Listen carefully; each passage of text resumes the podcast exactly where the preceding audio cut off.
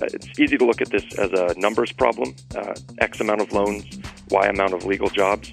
But there are very real people being affected, uh, and many of them are the best and the brightest, uh, people who are incredibly intelligent and driven, but are caught in a system that is really putting their futures into question.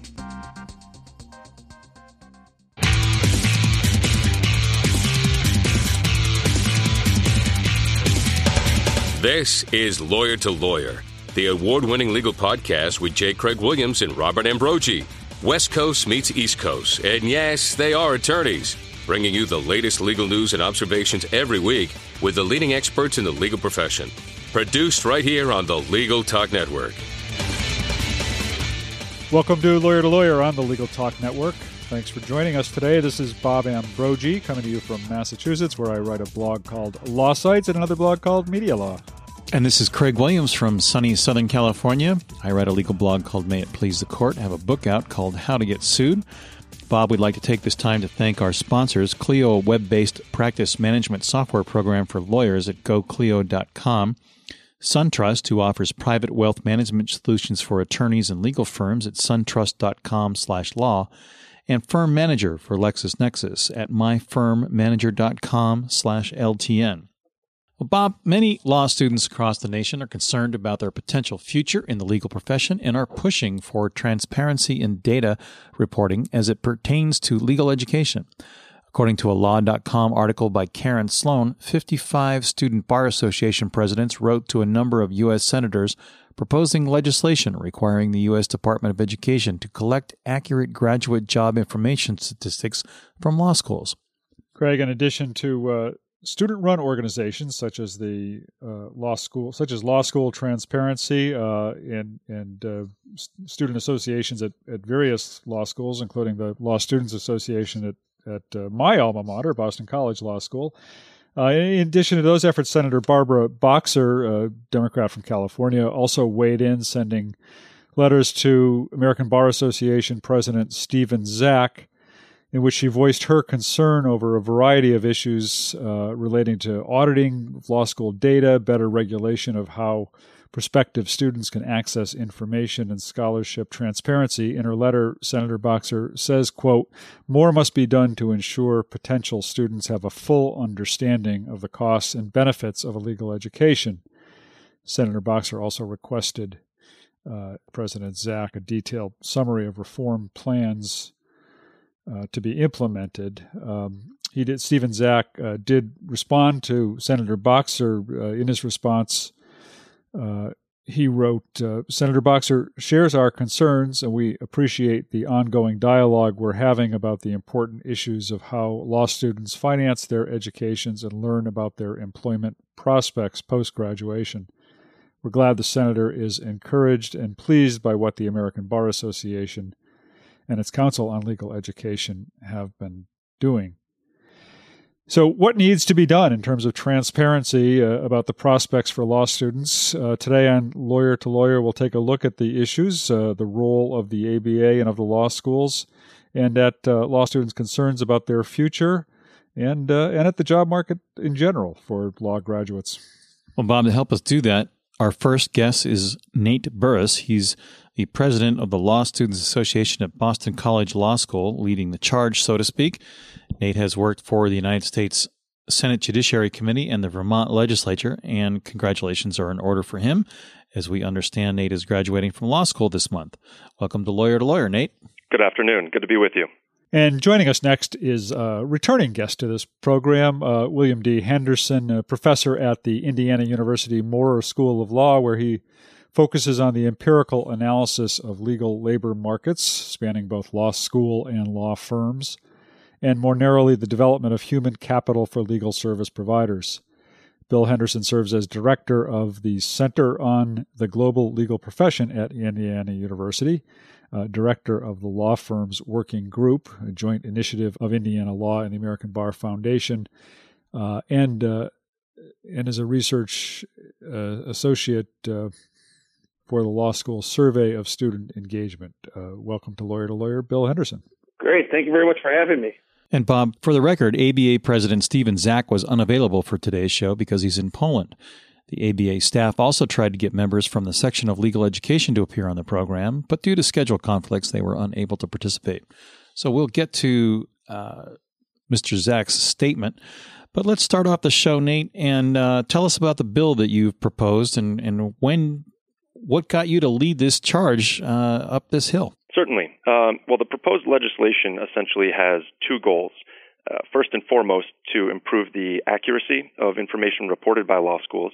Uh, this was certainly called into question after the revelation at one particular school that average GPA and LSAT scores were knowingly falsified and it wasn't discovered for quite some time, uh, which I think demonstrated that there really isn't a reliable mechanism in place to ensure the accuracy of much of the information reported. So, in short, the bill would require that each school uh, submit an annual report, much like those required by the SEC, and that the dean of each school endorse the report. Uh, but the real teeth of the legislation would be that Title IV federal funding would be tied to the submission and accuracy of these reports uh, there really are huge systemic incentives in place right now to push the numbers in the most favorable of directions. Uh, this would, in fact, create incentives in the other direction towards truth. Um, and the second part of the bill, which aims to help prospective law students make more informed decisions about where or even whether to go to law school, uh, would require a breadth of post graduation employment information. Um, now, as to why I started the effort, the role of a law school student body president is admittedly quite modest, but as I talked to my classmates over the course of our three years together, I really saw this problem up close and in person. Uh, it's easy to look at this as a numbers problem uh, X amount of loans, Y amount of legal jobs, but there are very real people being affected, um, and many of them are the best and the brightest, uh, people who are incredibly intelligent and driven, but are caught in a system that is really putting their futures into question. Uh, so there's a, really a need for uh, not only better information but more information. Bill Henderson, I'm wondering uh, what what your perspective is on this. I mean, I know you know BC Law School in particular uh, gained some notoriety last year when when when a student there, uh, I, I, think he threatened to, to bring a, a, a lawsuit uh, uh, or demanded his money back. I guess it was uh, over uh, the state of the job market and feeling he was kind of misled. is there what do you what Bill? What do you think about this idea of sort of a, a full disclosure bill for law students? Uh, I actually, uh, uh, my colleague and I, Andy Morriss, we wrote an article in the National Jurist that actually tried to explain why the uh, the numbers that are reported for particularly postgraduate education are so um, unreliable. It really has to do with the interaction uh, uh, with legal education, its desire to to move up in the rankings. The ranking, rankings are highly influential for alumni, highly influential for students and uh, for basically just morale. And uh, we concluded that ultimately uh, that if the unless the uh, the law schools could get together with the ABA and really put forward a, the kind of regimen regime that Nate is talking about, the Congress should step in and basically do what Nate is proposing uh, be done. So so uh, I see the world fairly close to, to the way Nate comes down on this. Is there any precedent for this bill? I mean, it, I, I haven't heard about this kind of disclosure being required required in any kind of field of education. And is there something about a, legal education or about law school that uh, in particular calls for this? Is, is it what you were just saying that the law schools have become so competitive uh, in terms of uh, their pursuit of rankings? Uh, what, what is it that yeah. would require that? The, uh, I think you can really trace this back to uh, many, many years ago uh, when uh, the national law schools, the so-called national law schools, became the dominant model for uh, legal education. This is these were uh, mostly the Ivy League schools, but also Michigan and Chicago and, uh, and University of Virginia, a few other ones that, be, that that established a curriculum where you needed to have four years of undergraduate ed- education, and then you would go on to get a graduate degree. Initially, was the LLB, which is an undergraduate degree, didn't require necessarily a undergraduate degree. Got converted to the JD degree, and that model was very influential for uh, uh, having prestigious business law firms hire their graduates. Eventually, through uh, the efforts of the ABA and the American Association for Law Schools, that became uh, the dominant uh, model. And uh, ever since then, that has been, you know, how we finance legal education. It's fairly expensive. It's research intensive. Uh, and uh, over a period of, of time, for one reason or another, uh, uh, the uh, we really haven't had much of a uh, of a of, a, of an actual um, you know vibrant labor market for quality legal education. The schools that were basically at the top of the food chain in 1930 or 1940 are still the same schools that are on top of the food chain. And uh, when the U.S. News rankings came out in the early 1990s, lo and behold, those schools were at the top of the uh, of the rankings, and pretty much every uh, law faculty and every law dean has graduated from a top, say, 10 or 15 uh, law school, and uh, the uh, the law, you know, basically because because legal education employers seem to favor these top 15 uh, law schools. Uh, every other law school wants to be just like it, and so it, this has really locked us into a situation where the uh, rankings become all important. And uh, in, in in terms of driving up your your your undergraduate GPA, your LSAT, your post employment outcomes, uh, your direct expenses, which is basically more expensive schools fare better in the rankings. So uh, that has really led to an arms race in the rankings that has jacked up the cost of legal education dramatically. And probably the thing that's holding it in place is that there a law school that, that, that tries to do a better job in terms of educating its students, that, that, that, that takes the, uh, the, the, the, the, practicing bars, uh, a call, uh, to teach more practical skills. They're not rewarded in the labor market. Pretty much the, the most prestigious, highest paying jobs have, have continued to, uh, favor the top 10 or 15, uh, law schools. And it's really locked in a very expensive, uh, model and it gets expressed by uh, law schools wanting to uh, to uh, move up in the rankings, but in vain because let's face it, only 15 schools can be in the top 15, and uh, and it has really locked us into a very painful uh, uh, arms race for rankings that that leads to a lot of numbers manipulation, and and and also does contribute to the incredibly high cost of legal education. The result is it's an expensive education where there's not a lot of information available to students like Nate to make intelligent decisions. Their first significant uh, investment decision, which is the which is which is investing in their own human capital. They don't have good information right now. Well, this really isn't news. I mean, it's at least not news to people that are in the profession that the highest ranking law schools result in the highest uh, the best employment opportunities when they graduate. And, you know, and a little bit of an, I, just to pick on Nate here a little bit, but a little bit of investigation ahead of time, talking to some lawyers would easily reveal that. Uh, so why do we need statistics to, to prove this, what we already know? Certainly. Well, I think there is a huge discrepancy uh, between the numbers as reported uh, and the numbers as they truly are.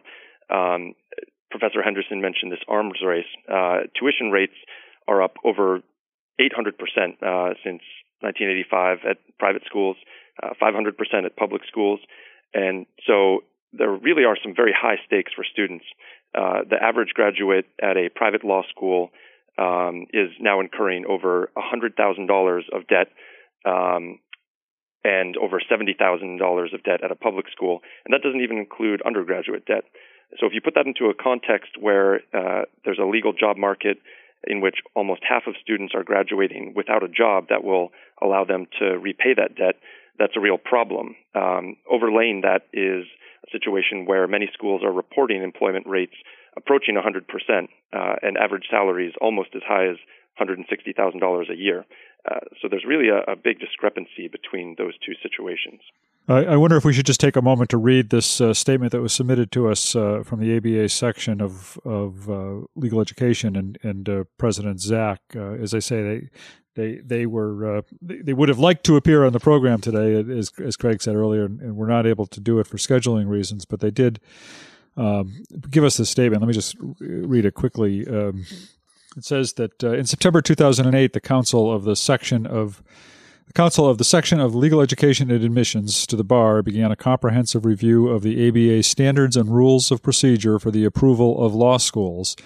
The Council is relying on the work of its Standards Review Committee to complete this project, which has been open and transparent. Along the way, the Council has heard from a wide variety of constituencies in legal education, including deans of ABA approved law schools university presidents, state Supreme Court chief justices, bar examining authorities, and others interested in legal education. Uh, the statement goes on For this reason, the process is quite lengthy. However, we believe it's necessary to hear from all interested parties. I, I, guess that all boils down to the ABA saying they're, they're working on this and they're looking at, at this. Uh, but who, whose responsibility ultimately is this? Uh, is it up to the ABA? Is it up to Congress to, to do something on a national level? Is it up to the law schools themselves? Nate, what's your answer to that? Well, you previously mentioned that Senator Boxer had uh, written to President Zack, and I think that was really was an important step. Uh, demonstrated that Congress, uh, a body that ultimately has power to implement change if the ABA won't do so on its own, uh, is indeed interested in this issue. Uh, so ultimately, I think what that letter says uh, to the ABA is exercise oversight or let someone else do it. Um, now, the committee, uh, the Standards Review Committee, which has specifically been charged with looking into transparency, uh, as you mentioned, has been engaged in this review for the past three years. Uh, and they stated that they'll continue with this review for at least one, if not more, years. Uh, so this is the committee that will decide what information must be published by law schools uh, on their own and in publications to prospective students. Um, but four plus years is is a long time. Uh, imagine if President Obama had said, "We've been looking into the financial crisis for three years, and we're going to need at least one more year, if not more, to come up with a solution." Uh, he'd be out of office pretty quick. Well, Bill, what's the what's the, the long and short of this here? I mean, law students, I mean, it, you know, law schools tell you that it's going to cost you $100,000. We all know that the economy is bad, and law schools or law students starting three years ago would have known that. So, is this really necessary? Do we need uh, this other layer? What appears to be just another layer of information on what's what already exists. Well, uh, uh, actually, I, I, I think that just because of the the, uh, the role that lawyers serve in society, uh, we need to have very clean hands. We at the law school level, and if you just look at the data that's submitted uh, to uh, U.S. News and World Report, particularly the employment uh, data. Uh, there's so many permutations that that that cause it to be uh, misleading. I mean, if you look at just the employed at nine months, it's very very high. Uh, uh, uh, but in reality, if you unpack that, there's a much smaller number, and we don't. Nobody knows for sure exactly what is, but we have reason to believe that it's much smaller uh, than than say 98 or 99 percent full employment nine months out. Anybody who's managed to get through undergraduate and get through law school can figure out a way to get employed to pay the rent.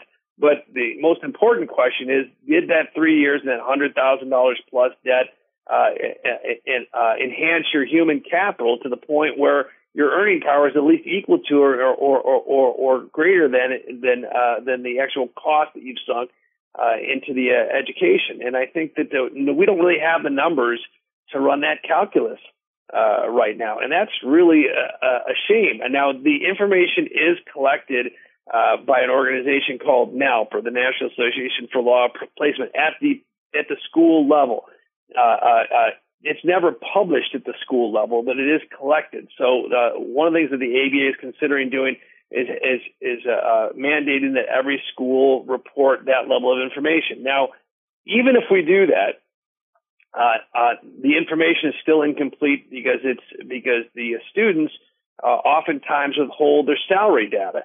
Uh, and and they, when we know by looking at the data that, that that those that are least likely to report are the ones that are making the lowest uh, salaries. So one piece of reform would be that if you've taken federal uh, uh, funding to uh, to finance your legal education, you're required to submit uh, information regarding your post employment uh, uh, you know status, including salary, so that there's a feedback loop, so we know exactly what the payoff is to three years and a hundred plus thousand dollars in legal education. Right now, that information is not available in the marketplace. It's just not. It's very difficult to guess. You can do back of the envelope calculations, but why should this be the case?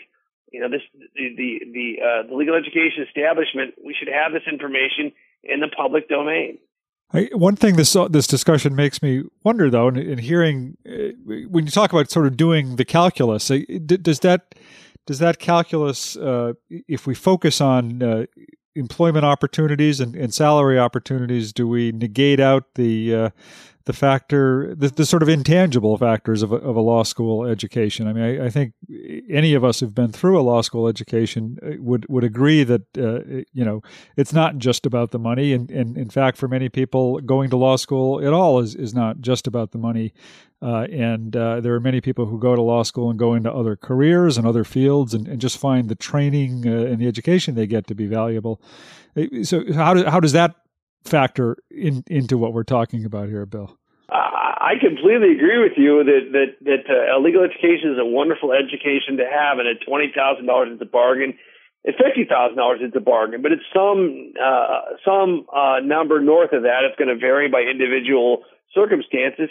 It becomes a much riskier decision because you're you're indenturing yourself uh, to pay off a very large sum of uh, money and make cause you to to pursue career paths that really don't uh, uh, fit your long term interest or your long term ability to contribute to, to society. Uh, I think personally that uh, that um, uh, a couple of things are are are, uh, are at play here. First of all, the government's pretty much taken over the loaning of the money for higher education. If you can get into an ABA approved law school, you can get uh, monies subsidized by the federal government to pay all your tuition plus your living expenses, uh, which could, in many cases, get you close to the $200,000 threshold, assuming you get no granted. Uh, uh, if the government is willing to underwrite that and you're 22 years old, it's your first major investment decision, perhaps you're not well enough equipped to make that call on your own. But the government makes it so easy to get that far indentured into debt. Again, it's the combination of the rapid increase in the cost of education with the intrinsic appeal of legal education with the easy credit. I mean, this is kind of looks like the housing bubble all over again. It's no big deal when the when your average salary is a hundred thousand dollars a year and your debt is seventy five, but you start flipping those numbers and your starting salary is speculative fifty, forty thousand dollars and your debt is four times that much. It becomes a very um, a life altering uh, transaction for people that are are are fairly naive. This is their first major investment decision, and the government it just makes it too easy to make a bad bad decision. All right. Well, we need to take just a short break. Uh, Nate Burris, Bill Henderson, stay with us, and listeners, stay with us as well. We'll be right back.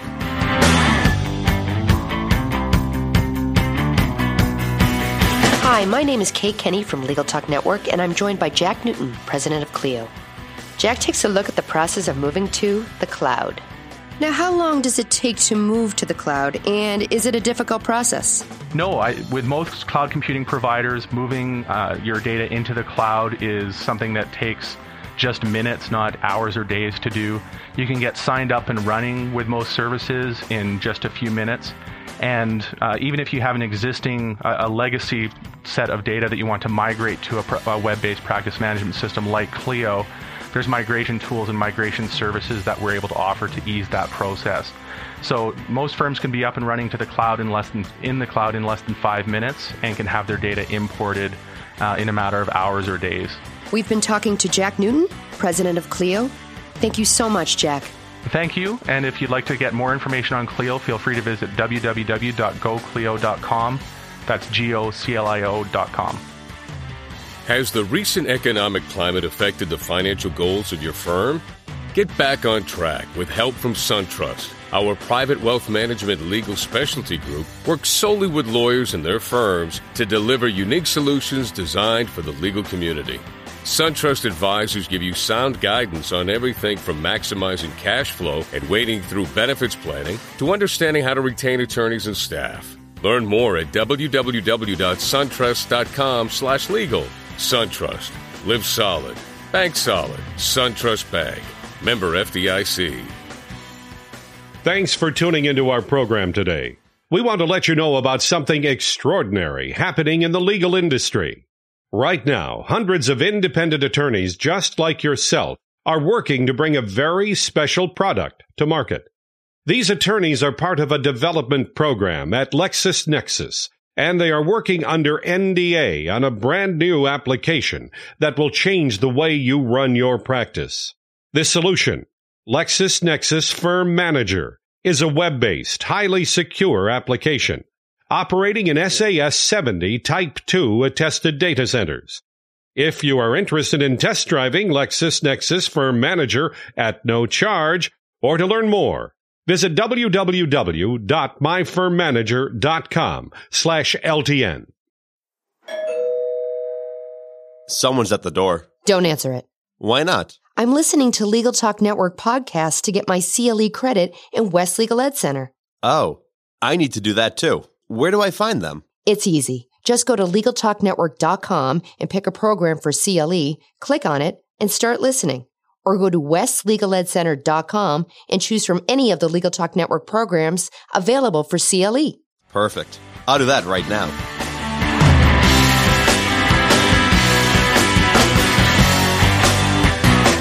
Welcome back to Lawyer to Lawyer on the Legal Talk Network. I'm Craig Williams. Our guests today are Nate Burris, president of the Law Students Association at Boston College Law School, and William Henderson, a professor at Indiana University Maurer School of Law. Well, Nate, the question that I've got in this whole process is do you think that students would be making different decisions if they had more information? Have you talked to law students that say, well, if I'd have known I was going to have $100,000 and I wouldn't be able to find a job when I graduated, I never would have done this? You know, it's always speculation, um, but I don't think there's anything wrong with more information or better information.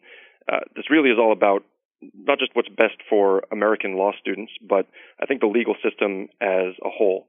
Um, law schools really should be setting a high bar for integrity and truth, and should be setting an example for the students that they educate.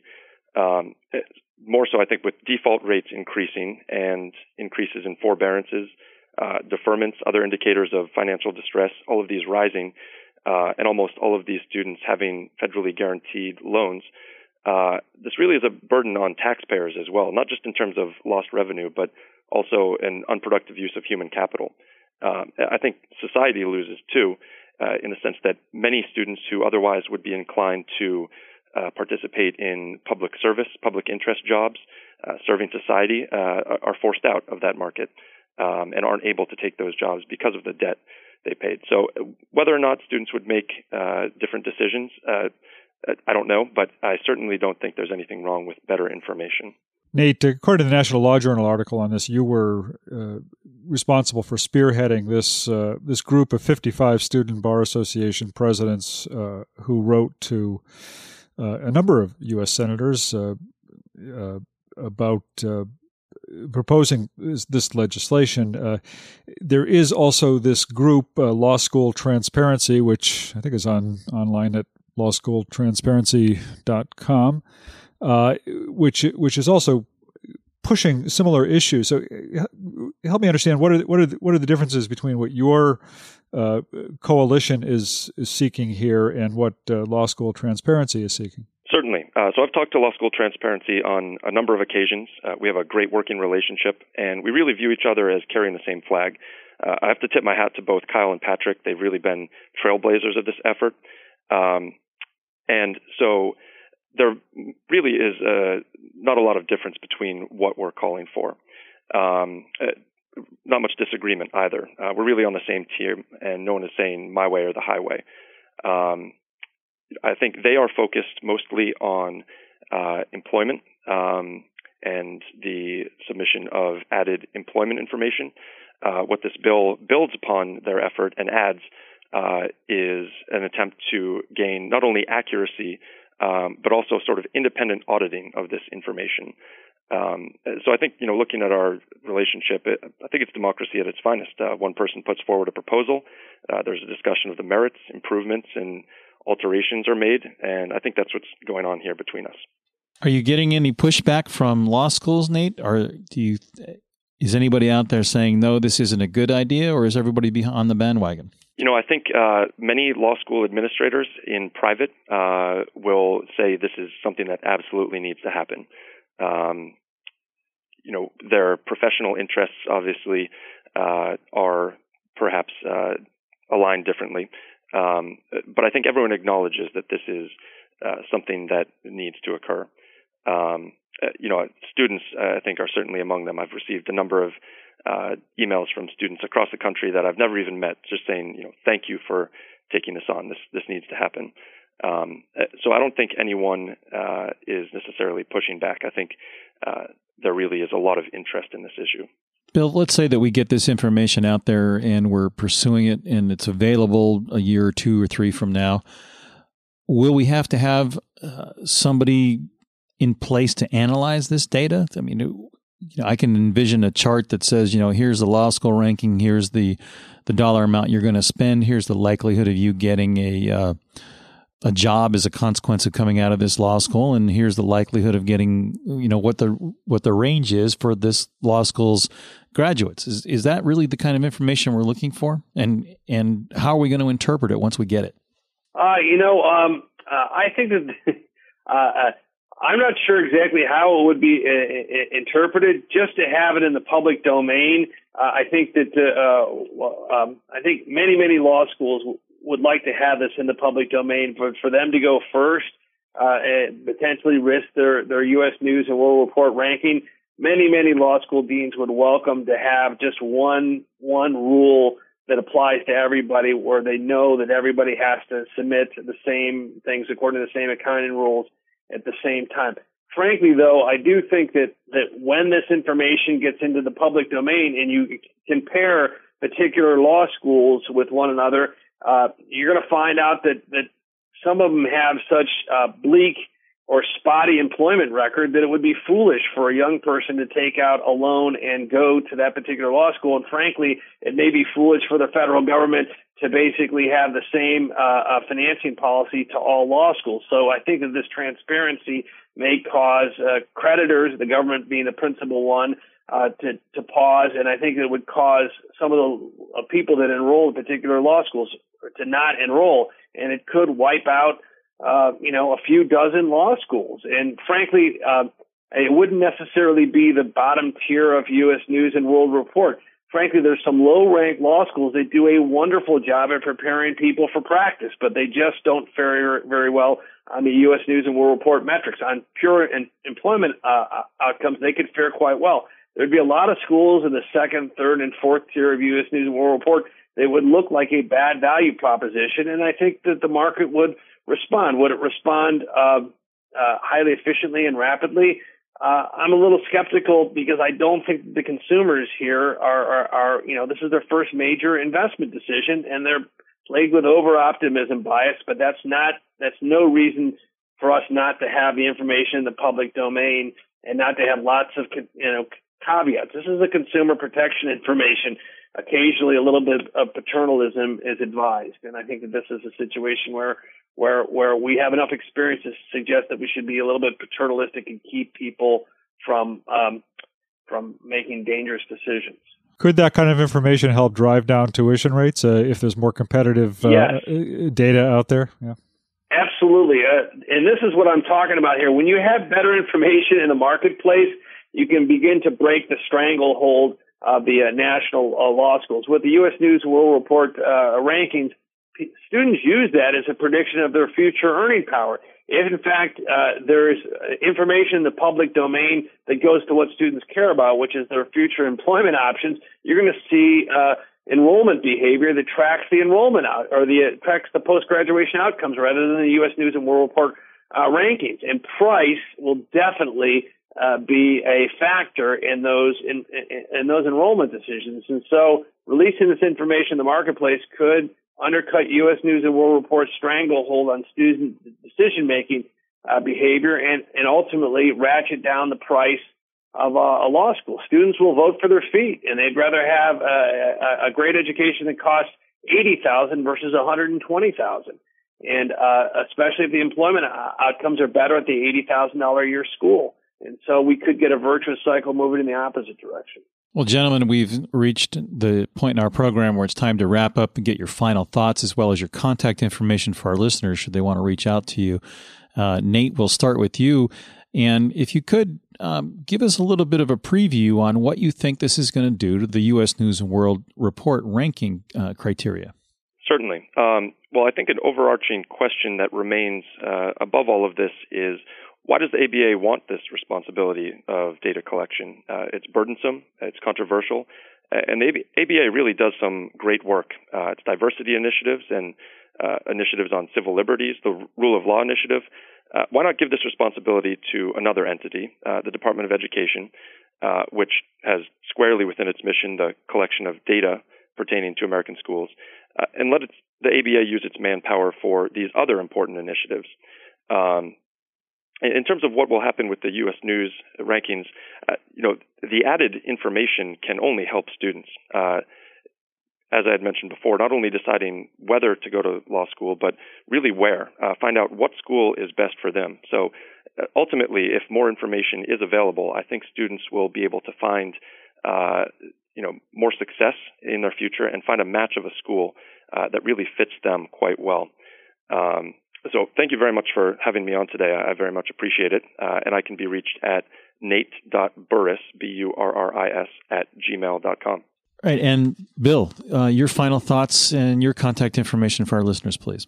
Yeah, I, I think what we have here is an enormous, uh, what's in law school speak, uh, enormous collective action uh, problem. We're locked in a system where law schools uh, uh, have to engage in, in, in disreputable behavior in order to maintain their standing in the marketplace. And so no system like that can last for very long without undermining the very foundation of the legal uh, uh, profession.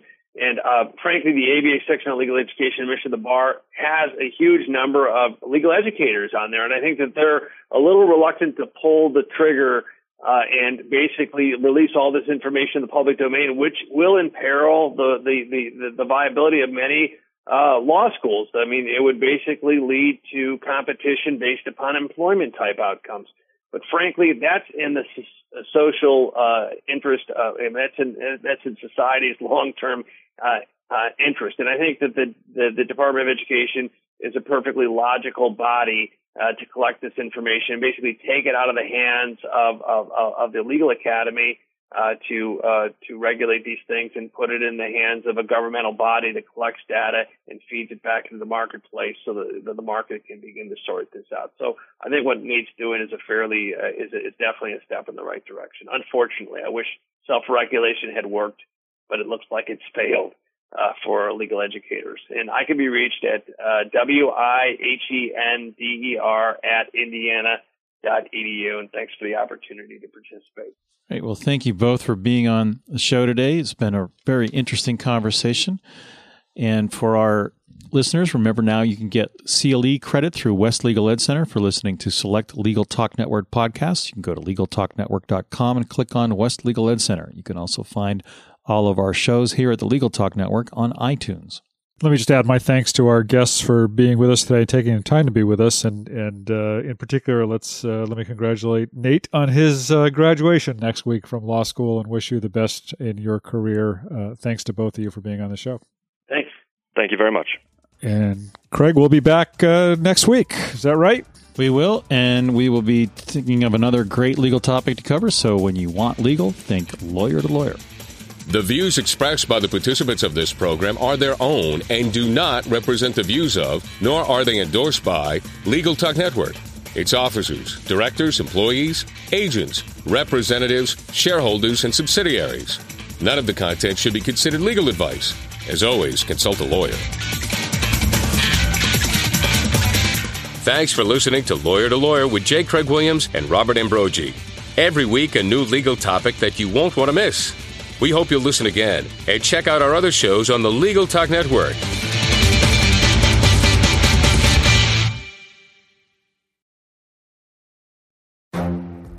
The Lunch Hour Legal Marketing Podcast, your resource for the tips and tactical advice you need to grow your business. Plus, keep up with the news and commentary you crave to stay one step ahead. It's hosted by me, Gyi Tsakalakis. And me, Conrad Saam. Every other week, we break down the issues holding back your marketing strategy and talk about the changes you need to be prepared for. Check out the Lunch Hour Legal Marketing Podcast wherever you get your podcasts or on YouTube.